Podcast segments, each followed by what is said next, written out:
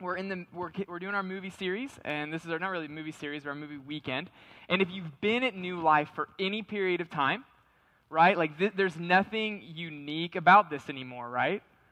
We have um, we I was going back. I'm pretty sure that we have done this nine years in a row.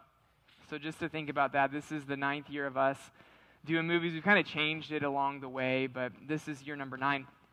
And just maybe if you're new or you're like, why do you, why would you do that? And a few reasons why we do sermons on movies or from themes on movies. A few reasons we do that. One of the reasons why we do it is because every once in a while, like every once in a while, it's it's kind of smart to to break from the script and do something a little bit different just for the sake of teaching. So it's a different style, like it's different. And our hopes in doing that is that as we do that, it would become just maybe a little bit more memorable. So this is kind of weird, but, but my hope is, is that in five years, when Dunkirk is on TNT, and you're scrolling through the channels and you see that movie on TNT, because that's where it's going to be. It's going to be TNT or TBS, because USA is not going to pick it up. Oh Maybe they will. I don't know. But, but as you're scrolling, you see it. My hope is that you would see the, the, the, the scenes and you'd remember some of the things that we would talk about. And so, what it does is it gives our messages the ability to have legs that maybe go beyond um, just the following week or two. And so, that's one of the reasons why we do it. And the other reason why we do this is very simple, but we, it's fun. That there's something about this that is fun. And we exist as a church uh, to help people know Jesus better. That that's, that's our purpose, that we want people to know Jesus better. And one of the things about Jesus that we want people to know is we want people to know that Jesus is fun, that Jesus smiled, that he's the kind of person that you'd want to hang out with from time to time. And so this is a way that we that we can do that. And so here we are this Sunday watching the movie Dunkirk. I'm curious, who's seen the movie? Anybody? So okay, that's honestly probably more than I thought. Um, it's a good movie. What I like about it is unlike the last movie that we did, which was Spider Man, it's based on a true story. So we think Spider Man might have been, but we're not sure. But this one we know is. And so it's based on a true story. This actually happened. It's a World War II battle. And it, the thing about it that is so impressive is that as history records what happened at Dunkirk, they record it as the miracle of Dunkirk. And the miracle of Dunkirk, that the only reason it happens is because of the sacrifice that people were willing to make to save lives.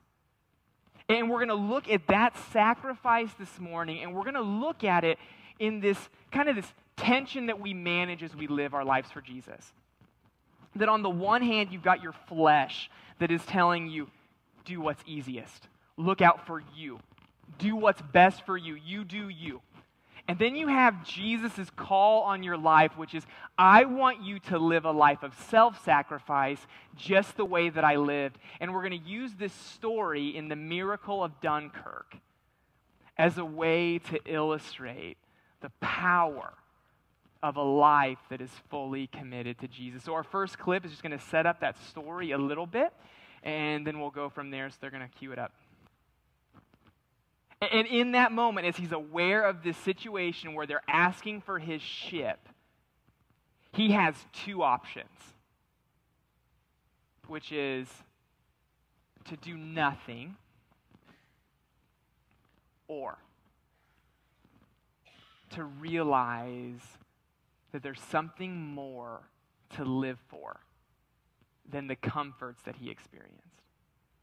I mean, so there are some men stranded on the shore. Yeah, there were there were some 400,000 men stranded on the shore, really waiting to either be delivered or waiting to die. And their only hope for deliverance was people doing what that man on his boat did. He was willing to sacrifice himself for something more. And, and as you think about walking with Jesus, as you think about this idea that is, okay, I am, I am called, I'm saved, we have to be so careful to not let the comforts of this life drive the way we choose to live. Because, in the same way that this captain is saying, I'm going to walk away from my comforts for something more, that we see that that's, that is really the call of anyone who would walk with Jesus. And that's what Peter talks about here in his text here in, in 1 Peter chapter 2, verse 19. Look, look, look at this. He says this. He says, For, for this is a gracious thing when mindful of God, one endures sorrows while suffering unjustly. For what credit is it if when you sin and are beaten for it, you endure? But if when you do good and suffer for it, you endure? This is a gracious thing in the sight of God. Look at this, verse 21. He says, For to this you have been called, because Christ also suffered for you, leaving you an example that you might follow in his steps. That this verse, this is the call of the Christian. And if we were to take Christ out of this, every single thing that Peter just asked us to do sounds ridiculous. I mean, just, think of this sentence here, okay? That it is a gracious thing to endure sorrows while suffering unjustly. It's a good thing to experience hardship that you don't deserve. And then if you go to verse 20, it even it, like it's like he continues to walk into this idea that hey, you care you might care too much about your life. In verse 20, he says this is like what credit is it if when you sin and are beaten for it you you endure? But if you do good and suffer for it, you endure. This is a gracious thing in the sight of God. Okay, he's saying, like in, in this world that we live in that wants credit, that wants approval, that wants to be put up, like people put up on a pedestal. Here's what Peter's saying. He's saying there are good things in your life that God is going to call you to do, and the response of the good things that you're going to do is suffering. That, that people aren't always going to pat you on the back and give you a high five. I mean, think of like that is that story of this sailor. That he is getting on a boat, risking his life to save men who realistically offer him nothing in return. Like they're not going to give him $20 bills when they get on his boat. That it is a great cost to himself, but he says no, because he's living for something more. And then you see verse 20. Okay, and, and I think because like this is Springfield, Missouri, and we're all kind of familiar with like church and church lingo. So the idea of saying like, hey, you should you should let your life follow the example of Jesus. Like we're like, oh yeah, we're Christians. That's what we're supposed to do. We're supposed to live like Jesus did. Have you ever thought about that? Like that is such a strange thing because if you think about Jesus, okay, and living like him, he was an innocent man who allowed himself to die unjustly for a group of people who did not reciprocate the same affections back to him. That this is our example. That this is what we were called to. That there are things about our lives that will never make sense this side of heaven. Especially in a world that cares so much about comfort that for us, we're called to care about more. We're called to do good at great cost to ourselves. That we're called to do things that no one else would be willing to do because we have a standard that is different than other people's. That there are things in our life that we are going to do that we will receive no benefit from, but that doesn't mean that that is not what is expected of us. And you can see this flesh out in all kinds of things. I think of it relationally.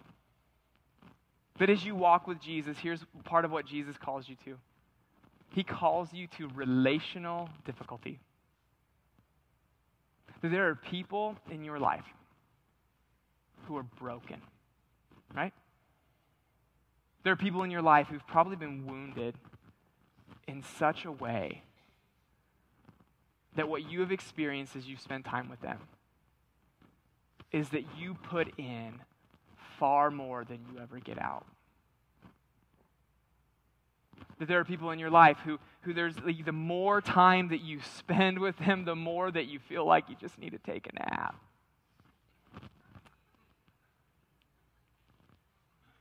And if your life was only about you, if it was only about your comforts, then the response to those people would be I'm never going to let you in. I'm never going to get close. This costs me way too much to build this relationship with you. But we're called to do good that people don't always notice. That we're called to look for those who people would push aside and bring them in because we live for something more. And maybe some of you are really, like, that's almost dramatic, and you're like, yeah, I, I get that. But for maybe for some of us, like the relational hardship that we're called to walk into is leaving your garage door open and walking outside when you see your neighbor. Like, I know, man, you guys are, go, you guys are here at 9.30 because you want to go home and watch football. I get it. But there's something that we've been called to that says, you know what? Life is not about my comfort. And if I live my life and all I am is comfortable, how can I, how can I live that way and say that I'm still following the example of Jesus? Like, if all I care about my, is, is my comfort, and I'm never willing to make a sacrifice that would cost me anything, then how can you look at a text like this and say you're on the same team as Jesus? Because this is we should live like Him and man, he paid a great price. And here's what I would guess I guess there's probably some of you who are here, and that's your life. You, you, you've spent it. And there's probably some of you who you, you've lived your life that way. You've started trying to spend it, but then when you weren't getting the approval that you thought that you would get, you stopped. Because there's something about living a life of self sacrifice that is tough to watch. And that's what we see in our next clip that you have these men who are getting on a boat to sacrifice their life for strangers. And along the way, they pick someone up. And the person they pick up, though you might think he would be all in on saving lives, he actually has a little different opinion. We'll see in this clip. You know, but if you think about the sailor, like if you think about the sailor, it's a picture of the struggle we face as we try to live a life of self sacrifice. Because living for yourself, on the surface, it always seems rational. It, it, always seems to make the most sense if you really think about it. I mean, everything that he said when he was arguing not to go to Dunkirk made perfect sense. I mean, he, this is a guy who who his plane was just gunned down by the enemy. So he knows, like, the cost of battle. That, I mean, he's right. The dude, the dude captaining the ship, he's old. He's going to have challenges. Like, he's right. There's no weaponry that they have that's going to be able to help him. He's right. Like, that's not the best ship for what they're trying to do. And here's the thing as you live your life saying, you know what? It's not about me, it's about something more. You're going to have those same internal challenges. And what makes them difficult is that they are they're going to be rational. They're going to make sense in your mind, but just because something might make sense doesn't mean that God isn't pushing you through your comforts, trying to do something more. And as we think about our text, as we think about the overarching theme of Scripture, as we try to follow the example of Jesus, that that's exactly what he did. Look at this here in, in chapter 2, verse 22. He says this He, Jesus, committed no sin, neither was deceit found in his mouth. When he was reviled, he didn't revile in return. And when he suffered, he did not threaten, threaten, but continued entrusting himself to him who judges justly. That for those who can live their lives for self sacrifice, it's those who have a higher standing and those who have a higher call. Why was this man able to, to go against all of these odds to save the lives of, uh, of soldiers who he never probably would ever know? It's because he lived to a higher standard, because he knew the end result. He was more concerned with that than his, his temporary comforts. And as you think about us, how is it that we can live our lives in such a way that goes counterculture? How is it that we can live our lives in such a way that, that stands out? Well, we see a little bit of insight here as we look at the end of this text. This is what Jesus did. That Jesus, as he lived his life and he didn't, he didn't sin and didn't, didn't return evil for evil, but what did Jesus do? Is he trusted himself to one who judged justly. Why was Jesus able to make the sacrifice that he made and, and live his life on the cross? Why was he able to give up so much? He was able to give up so much because he knew there was a judge in heaven who wasn't going to waste what he did. He, he knew that the day would come where true justice would rule. And if you think about the life of the Christian, there are things that we do. And as we live our lives the way that we do, some of the things that we're doing, we're doing in hopes that someday we'll come in, in, a, in the presence of a judge who judges justly. That if there is no judge, why live the way we do? I mean, think, think of how foolish some of the things we do are if there's no eternal reward. Like, what is the purpose of praying if there is no judge? Why? Why commit yourself to that type of time? If there is no judge who's going to hear you, no judge who's going to reward your efforts, why waste your time doing that? That if there's no judge, why commit to be here? And you're thinking, well, no, this is how I develop myself. Well, if, you, if you're just looking to develop yourself, go to CrossFit. Like you'll get you'll get swole. You might think, oh, but I lift my hands during worship. Well, that's not going to get you super buff. Like, if, if, seriously, if there's not a judge, if there's not, why commit to do this? That if, if there's no judge, if there's no one who's looking at your life, why would you ever commit to financially support this place? Because that's money that could go to yourself.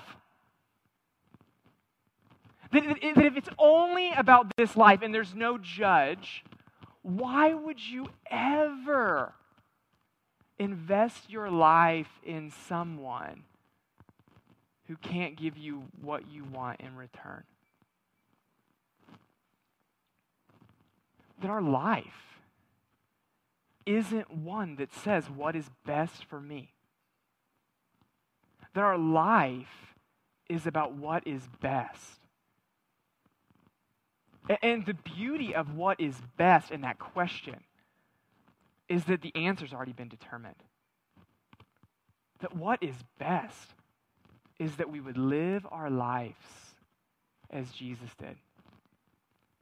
That what is best is that we would consider whatever it is that He might be asking us to do, no matter what that might cost us initially.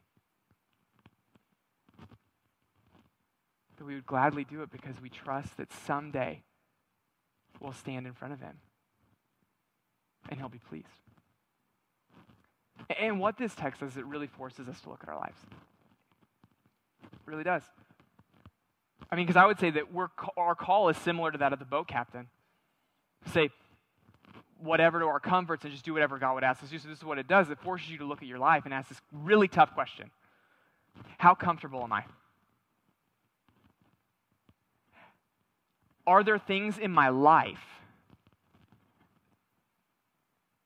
that I'm doing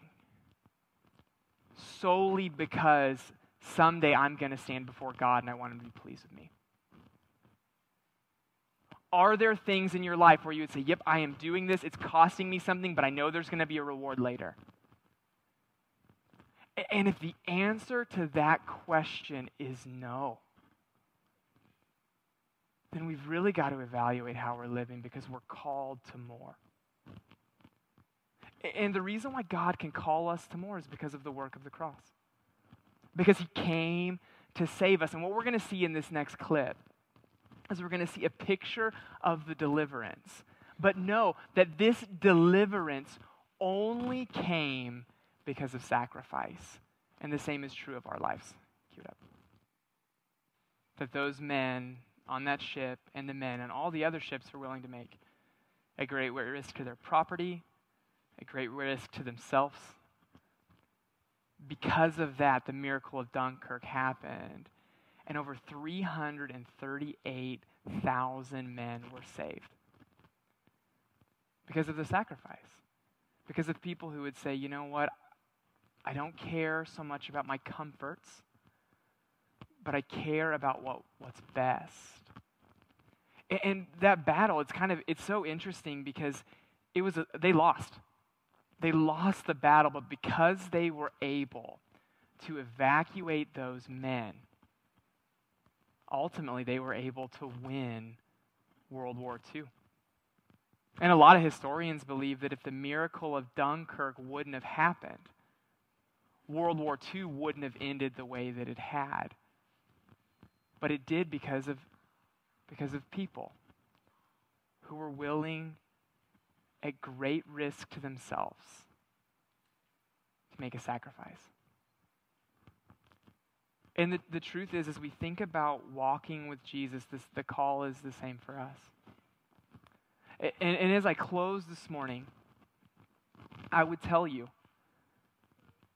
that what those men and any World War II soldier, in terms of a metaphor, it, they aren't that different from us in this way.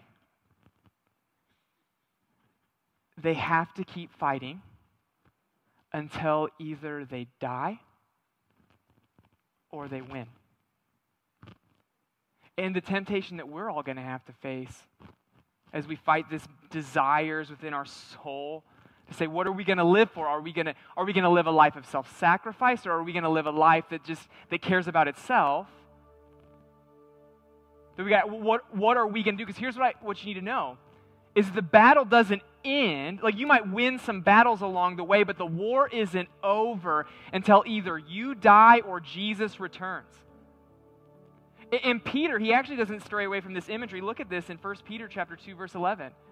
He says, Beloved, I urge you as sojourners and exiles to abstain from the passions of your flesh. What do they do? They wage war against your soul. That your whole life there's going to be a battle within you that's going to say, Do I live a life of self sacrifice or do I live a life of self preservation? And your flesh is always going to tell you self preservation. But here's the difference between us and those soldiers. Those soldiers got on those boats to fight again, and they had no idea how it was going to end. We know how it's going to end. Like, we get to pick the winner. We're just still fighting until it happens.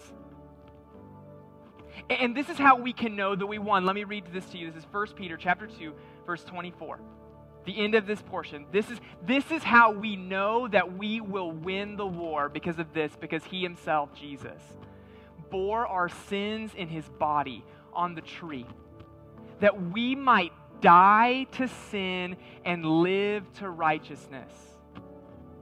That by his wounds, because of his sacrifice, because of what he was willing to give up for you, you have been healed.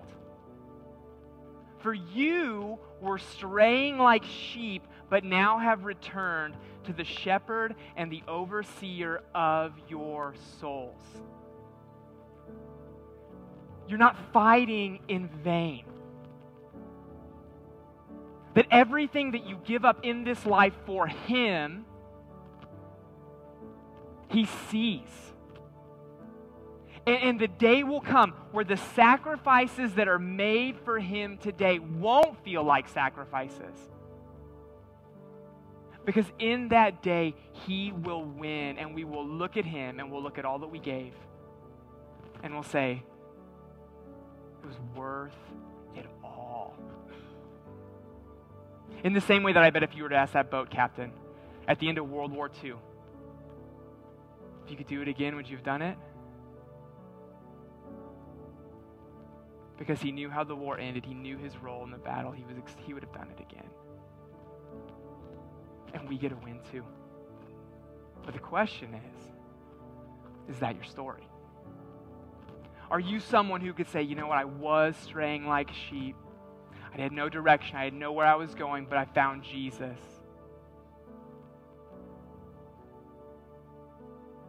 And if you have found him, then your story ends well. But if you have not, then it won't. Let's pray. Heavenly Father. Thank you for watching our services. If you have questions or you would like more information, you can visit us online at nlspringfield.com. We'd also love to have you join us at one of our Sunday morning services. We have programs at 9.30 and 11 for adults, students, and kids. We hope to see you there.